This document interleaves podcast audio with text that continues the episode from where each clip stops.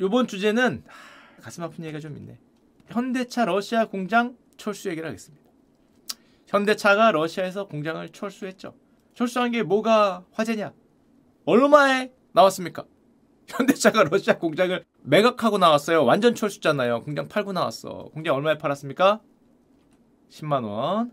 예, 7천 루블, 77달러, 10만 원에 팔고 나왔습니다. 사고 싶다. 아, 이 세금이 몇백억이겠지? 하여튼 팔고 나왔어요. 매각 가격 단돈 10만 원. 그리고 공장 말고 다른 모든 조직, 뭐, 뭐 대리점 뭐 이런 거 다 있을 거 아니야. 이런 자산들 다 합쳐서 14만 원. 뭐 언론에 보면 뭐 buyback 2년 뒤에 다시 사올 수 있는 조건이 있다. buyback 가격은 14만 원으로 살수 있는 거 아닙니다. 시장가. 어, 시장가. 게다가 바이백이 된다는 것도 러시아하고 한국의 사이가 좀 좋아져야 뭐가 되겠죠. 그러니까 2년에 쉽지 않은 거죠. 정말 말 그대로 눈물의 매각 그냥 던지고 나온 거죠. 살려만 주세요 하고 던지고 나온 거고요. 현대차가 공식적으로 서류에서 언급한 손실액은 2,870억입니다.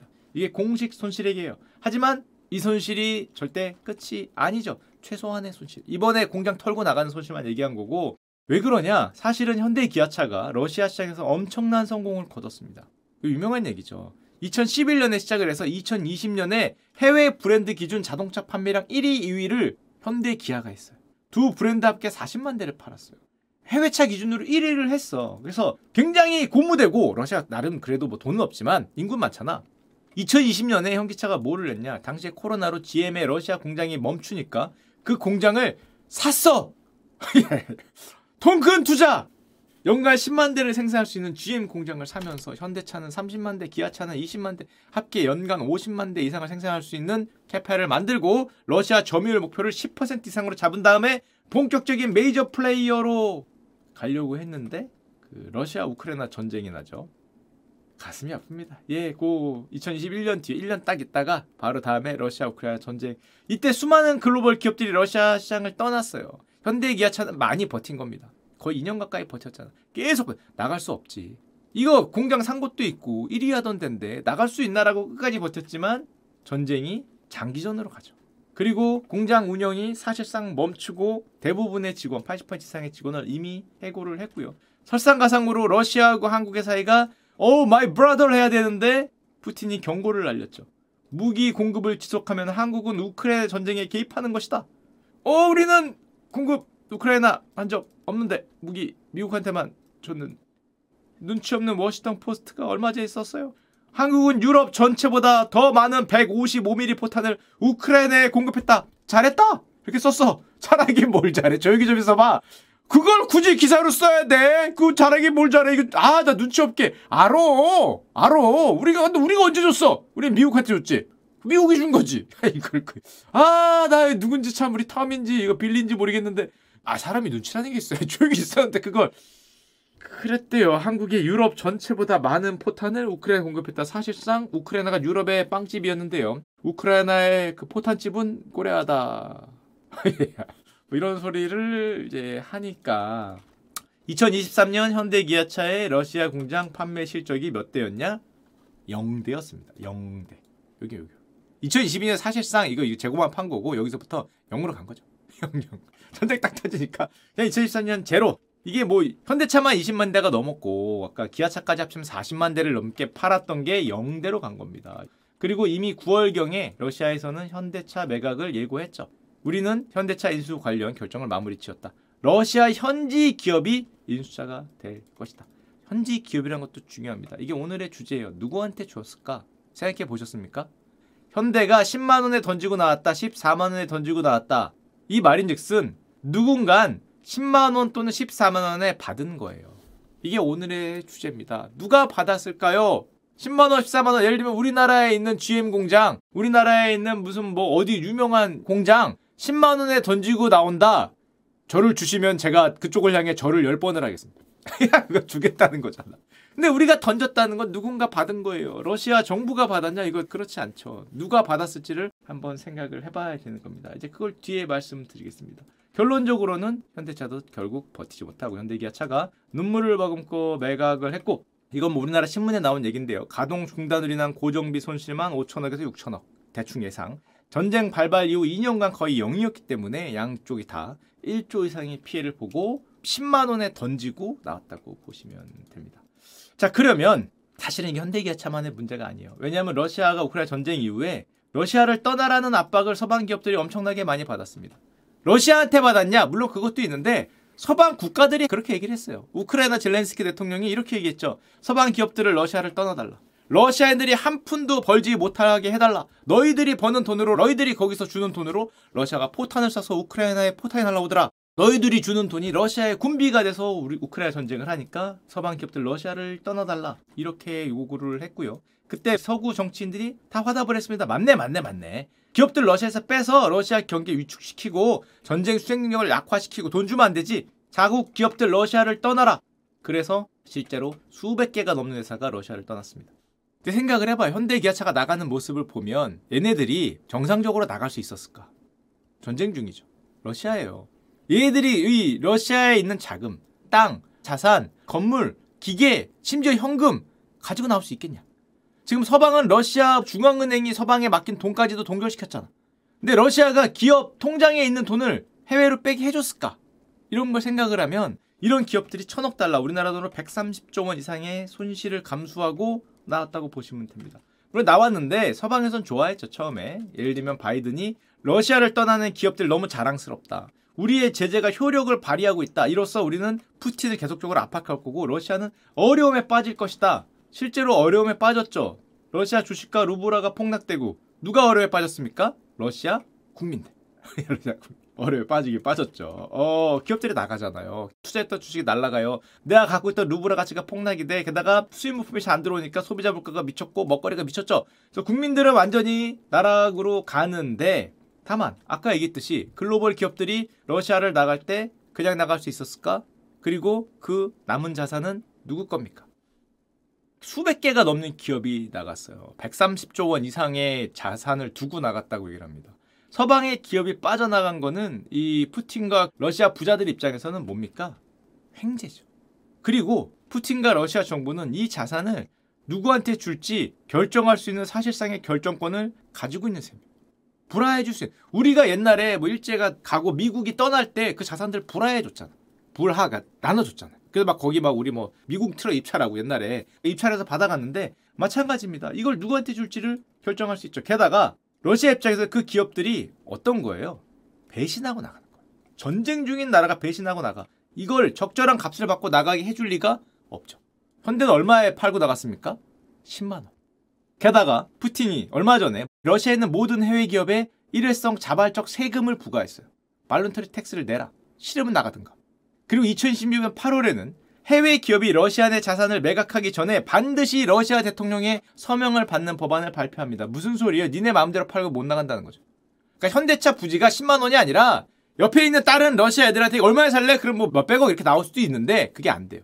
러시아 대통령이 오케이를 해야 돼. 근데 오케이를 하겠냐는 거예요. 상대방도 지정해 줍니다. 가격도 지정해 줘요. 다 지정해 줘요. 더 심해지는데 2024년 4월에는 러시아 정부가 해외 자산을 심지어 압류할 수 있어. 압류해서 정부가 지정한 대상 누군가에게 넘길 수 있는 법안도 발표를 합니다. 참을 수가 없는 거죠. 이런 사례가 너무나 많은데 우리는 현대기아차만 아는 거지. 예를 들면 강제적인 가격 설정과 강제적인 매수자 지정. 뉴욕타임스에 나온 예는 하이네켄입니다. 하이네켄은 심지어 적당한 매수자를 찾았어요.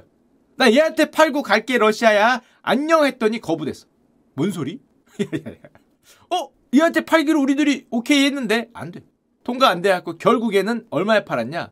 제가 알기로 이게 아마 1달러일걸? 아 1달러가 아닌데 죄송합니다. 틀렸습니다. 1유로. 1유로에 팔고 나왔어요. 누구한테? 러시아 상원 의원과 결혼한 에어로졸 포장기업 이렇게 나오는데 한마디로 측근대. 측근의 누군가한테 하이네켄의 러시아 사업부가 1유로에 팔리고 하이네켄이 나왔습니다. 하이네켄만 그렇냐? 칼스버그 사례가 가장 또 유명한데 눈물 없이 볼 수 없어요. 왜냐? 러시아 사업부의 가치평가가 30억 달러였어요. 4조. 칼스버그 러시아 법인에 갖고 있던 현금이 5억 달러였어요. 6,500억. 그러니까 거의 5조짜리야. 근데 러시아가 얼마에 달라 그랬냐? 1유로. 칼스버그 CEO가 얘기한 거예요. CEO가 이게 말이 되냐라고 열변을 토하면서 우리 보유연금 5억 달러 빼지도 못하고 러시아 사업부 평가액만 30억 달러인데 러시아가 1유로 달래더라. 이게 말이 되냐? 칼스버그 CEO 제이콥이 이거는 그럴 수 없다. 우리는 우리의 사업을 거의 아무런 대가 없이 공짜로 달라는 거냐. 이런 날도둑 놈들이 어딨냐. 그걸 러시아가 얘기를 한더라. 우리는 그럴 수 없다. 이거 1, 2루에 못 판다. 그런데 푸틴이 찍었던 칼스버그를 산다고 얘기했던 사람은 푸틴의 오랜 동료이자 심지어 유도 친구 이 정도면 유도 친구라는 표현 정도면은 푸틴과 서로 멱살을 잡고 업어치기를 할 수 있다는 소리잖아요. 러시아 당국이 출동을 해서 칼스버그 직원들을 체포하기 시작합니다. 당연히 모든 영업 활동은 정지가 됐고 뭐 별 수 있나 전쟁 중이잖아. 저기 국가입니다. 국가. 상대는 푸틴 국가 러시아 그 자체이기 때문에 칼스버그가 결국 백기 투항을 하니까 비웃는데 드미트리 메드베데프 전 러시아 대통령이 이렇게 얘기했습니다. 나가는 기업들의 동정심을 가질 필요가 전혀 없다. 너희들이 우리의 적국이고 우리를 배신하고 나가는 거잖아. 왜 동정심을 가져야 되냐. 돈 같은 소리 하고 있네. 칼스버그 덴마크 기업이죠. 덴마크는 칼스버그 매각을 해서 러시아 무기 현대화에 기여했다. 훌륭하다. 조롱하는 거죠. 이렇게 박수 쳤어. 그 돈으로 우리 잘 쓸게. 고마워. 어 러시아 무기 현대화에 너희가 기여를 했구만. 뭐 동정심 같은 소리. 상대는 적이다. 또 다른 거 하나 보여드릴까요? 우리가 엘리베이터 타면 가끔 보면 오티스 써 있는 거 있죠. 그게 세계 최대 엘리베이터 기업 오티스인데요. 여기도 거의 던지고 떠났어. 근데 러시아 공장에 이거 뭐냐? 다 떠나서 비었잖아요. 거기 러시아 당국자들하고 이제 불하받은 사람들이 온 거예요. 축제 분위기였다. celebratory 와서 와 이거 우리 거 됐다고. 이거 얼마? 1달러야? 그러면서 축제 분위기였다는 거죠. 야 이제 이게 러시아인 게 됐어요. 이거 외국 거였는데 이러면서 만세를 불렀다는 이런 일들. 한마디로 푸틴과 채측근들은 사실상 횡재죠. 주섰고요. 헐값에 매각하도록 유도가 아니라 거의 강권을 했고 매수자도 자신이 직접 골랐다. 저렇게 되다 보니까 우크라이나 전쟁 이후로 러시아는 세계 최대의 기업 불화라 그러죠. 기업을 나눠주는, 기업을 나눠먹는 그런 시장이 됐고요. 러시아 사업가들이 가장 신경을 썼던 것, 가장 맛있어 보이는 거 누가 가질까? 그거 가지려면 어떻게 됩니까? 당연히 우리 짜르님한테 가서 푸틴한테 가서 직접 얘기해야 되죠. 이거 이거 저를 줘주셔야 되지 않겠습니까? 제가 그래도 형님 이거 몇 개월 형님께 제가 3년 전에 지나가다가 얼굴을 뵀던 누군데요? 뭐 이러면서 달라 그러면 그렇게 해서 받아가서 나눠먹는 그런 시장이 되었다는 거고요. 공식적인 스탠스도 있습니다. 그냥 찌라시만 얘기하는 거 아니냐. 현재 러시아 크렘린이 밝힌 할인율은 공식값이 50%입니다. N리스트니까 최하. 50% 이하. 이하로 어, 팔아야 되는 거고요. 이 얘네 stance를 이걸 보면 알 수 있어요. 드미트리 페스코프 크렘린 대변인이 한 소리가 있는데 아니 떠난 자들은 그 지위와 돈을 잃는 건 당연하지 적국인데 그리고 그들의 자산을 러시아 기업들이 대폭 할인해서 사게 되는 게 우리는 너무 기쁘다. 공식 입장이다. 공식 입장. 대폭 할인 1달러 1유로에 사게 되는 거 너무 기쁘고 happily happily 진행하고 있다. 그렇다고 합니다. 뭐 이런 표정들만 봐도 알 수 있죠. 뭐 어떤 상황인지 충분히 알 수 있는 상황들이 진행이 되고 있고 수백 개의 기업들이 떠났고 그들 대부분이 거의 손에 아무것도 쥐지 못한 채 르노는 러시아 사업부를 1루블에 매각을 했고요. 닛산도 1유로에 매각을 했고 하이네켄 아까 말했듯이 1유로에 매각을 했습니다. 현대가 잘했네. 현대는 만 루블 14만 원. 야 우리는 잘했다. 여기는 1루블인데 야 그래도 우리는 14만 원. 예, 뭐 밥값 정도 받고 나왔다고 할 수 있고요. 자 그리고 이렇게 수많은 기업들이 떠나니까 이거 받은 애들이 어떻게 합니까? 거의 그냥 뭐 밀고 아파트 만드나? 대한민국이라면 밀고 아파트를 만들었겠지만 가장 효율적으로 사용하려면 어떻게 해야 돼요? 이런 애들이 떠난 데를. 뭘 어떻게 해? 거기서 하던 거 하면 되지. 크리스피 크림? 이름 바꿨죠? 크런치 드림. 뭐, 뭔지 몰라도. 스타벅스? 거 받아갖고 이름 바꿨어요? 스타스 커피. 바뀐 겁니다. 가운데도 바뀌었어요. 맥도날드는 뭐라고 바꾼 거야 이거? 이거 제가 모르겠어 갖고 러시아어로 뭐 써있는 거죠? 맥도날드 아니고 지들이 만든 겁니다. 떠난 다음에 이렇게 이름 바꿔서 거기서 그대로 하는 거죠. 이거 많아요. 이거 엄청 많은데 다 보여드리지는 못하고 KFC도 얼핏 보면 KFC 로스틱이라고 그런다 그러는데 자라 이것도 마크 그대로 유사하게 해서 비슷한 거 패션하고 그대로 이제 새로운 브랜드를 거기다 그대로 만든 것만 덮었다고 할 수 있고요. 특히 푸틴의 측근들 뭐 잔치죠 잔치. 스타스 커피를 창업한 사람, 스타벅스 판권을 받은 사람이 누구냐? 푸틴의 열혈 지지자자 래퍼라고 합니다. 래퍼한테 줬어. 푸틴 찬양곡 발표한 래퍼래.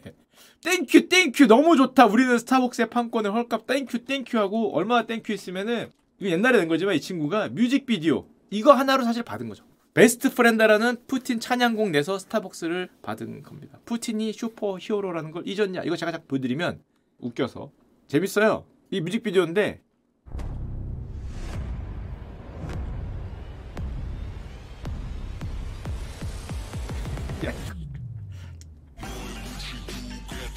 아 그쵸 저러면서 이제 푸틴이 디제잉을 한다는 뭐 그런 내용입니다. 어 슈퍼히어로니까 저런 것도 하시나 보죠. 뭐 저런 거 해서 스타벅스를 받은 겁니다. 그래서 너무 땡큐하다 올렸고 푸틴이 이런 얘기를 했습니다. 너희들이 떠나서 러시아가 무너질 것으로 생각했냐? 너무 나이브한 생각이다. 너희들이 떠나서 여기 모든 것이 무너질 것으로 생각했냐? 그런 일은 일어나지 않는다. 러시아 기업들이 인수하고 러시아 기업들이 이전할 거다. 그리고 그들이 내야 했던 세금, 버리고 간 자산, 러시아 전쟁 자금이 되어서 너무나 땡큐하다. 이 기업들을 조롱하는 조형물도 만들었어요. 러시아를 떠난 기업의 로고들을 모아서 뭐라고 써 있는 거냐면은 저도 뭐 러시아를 몰라서 ZAMESTIM으로 만들었죠. 이게 replace라고 합니다. 대체할 것이다라는 조형물까지 만들면서 조롱을 하고 있고 물론 그래서 러시아가 잘 된 거냐? 국가와 국민들한테 그게 좋은 거냐? 국민들은 개털됐죠. 생각해봐요. 스타벅스 커피가 나왔는데 스타스 커피가 들어왔어.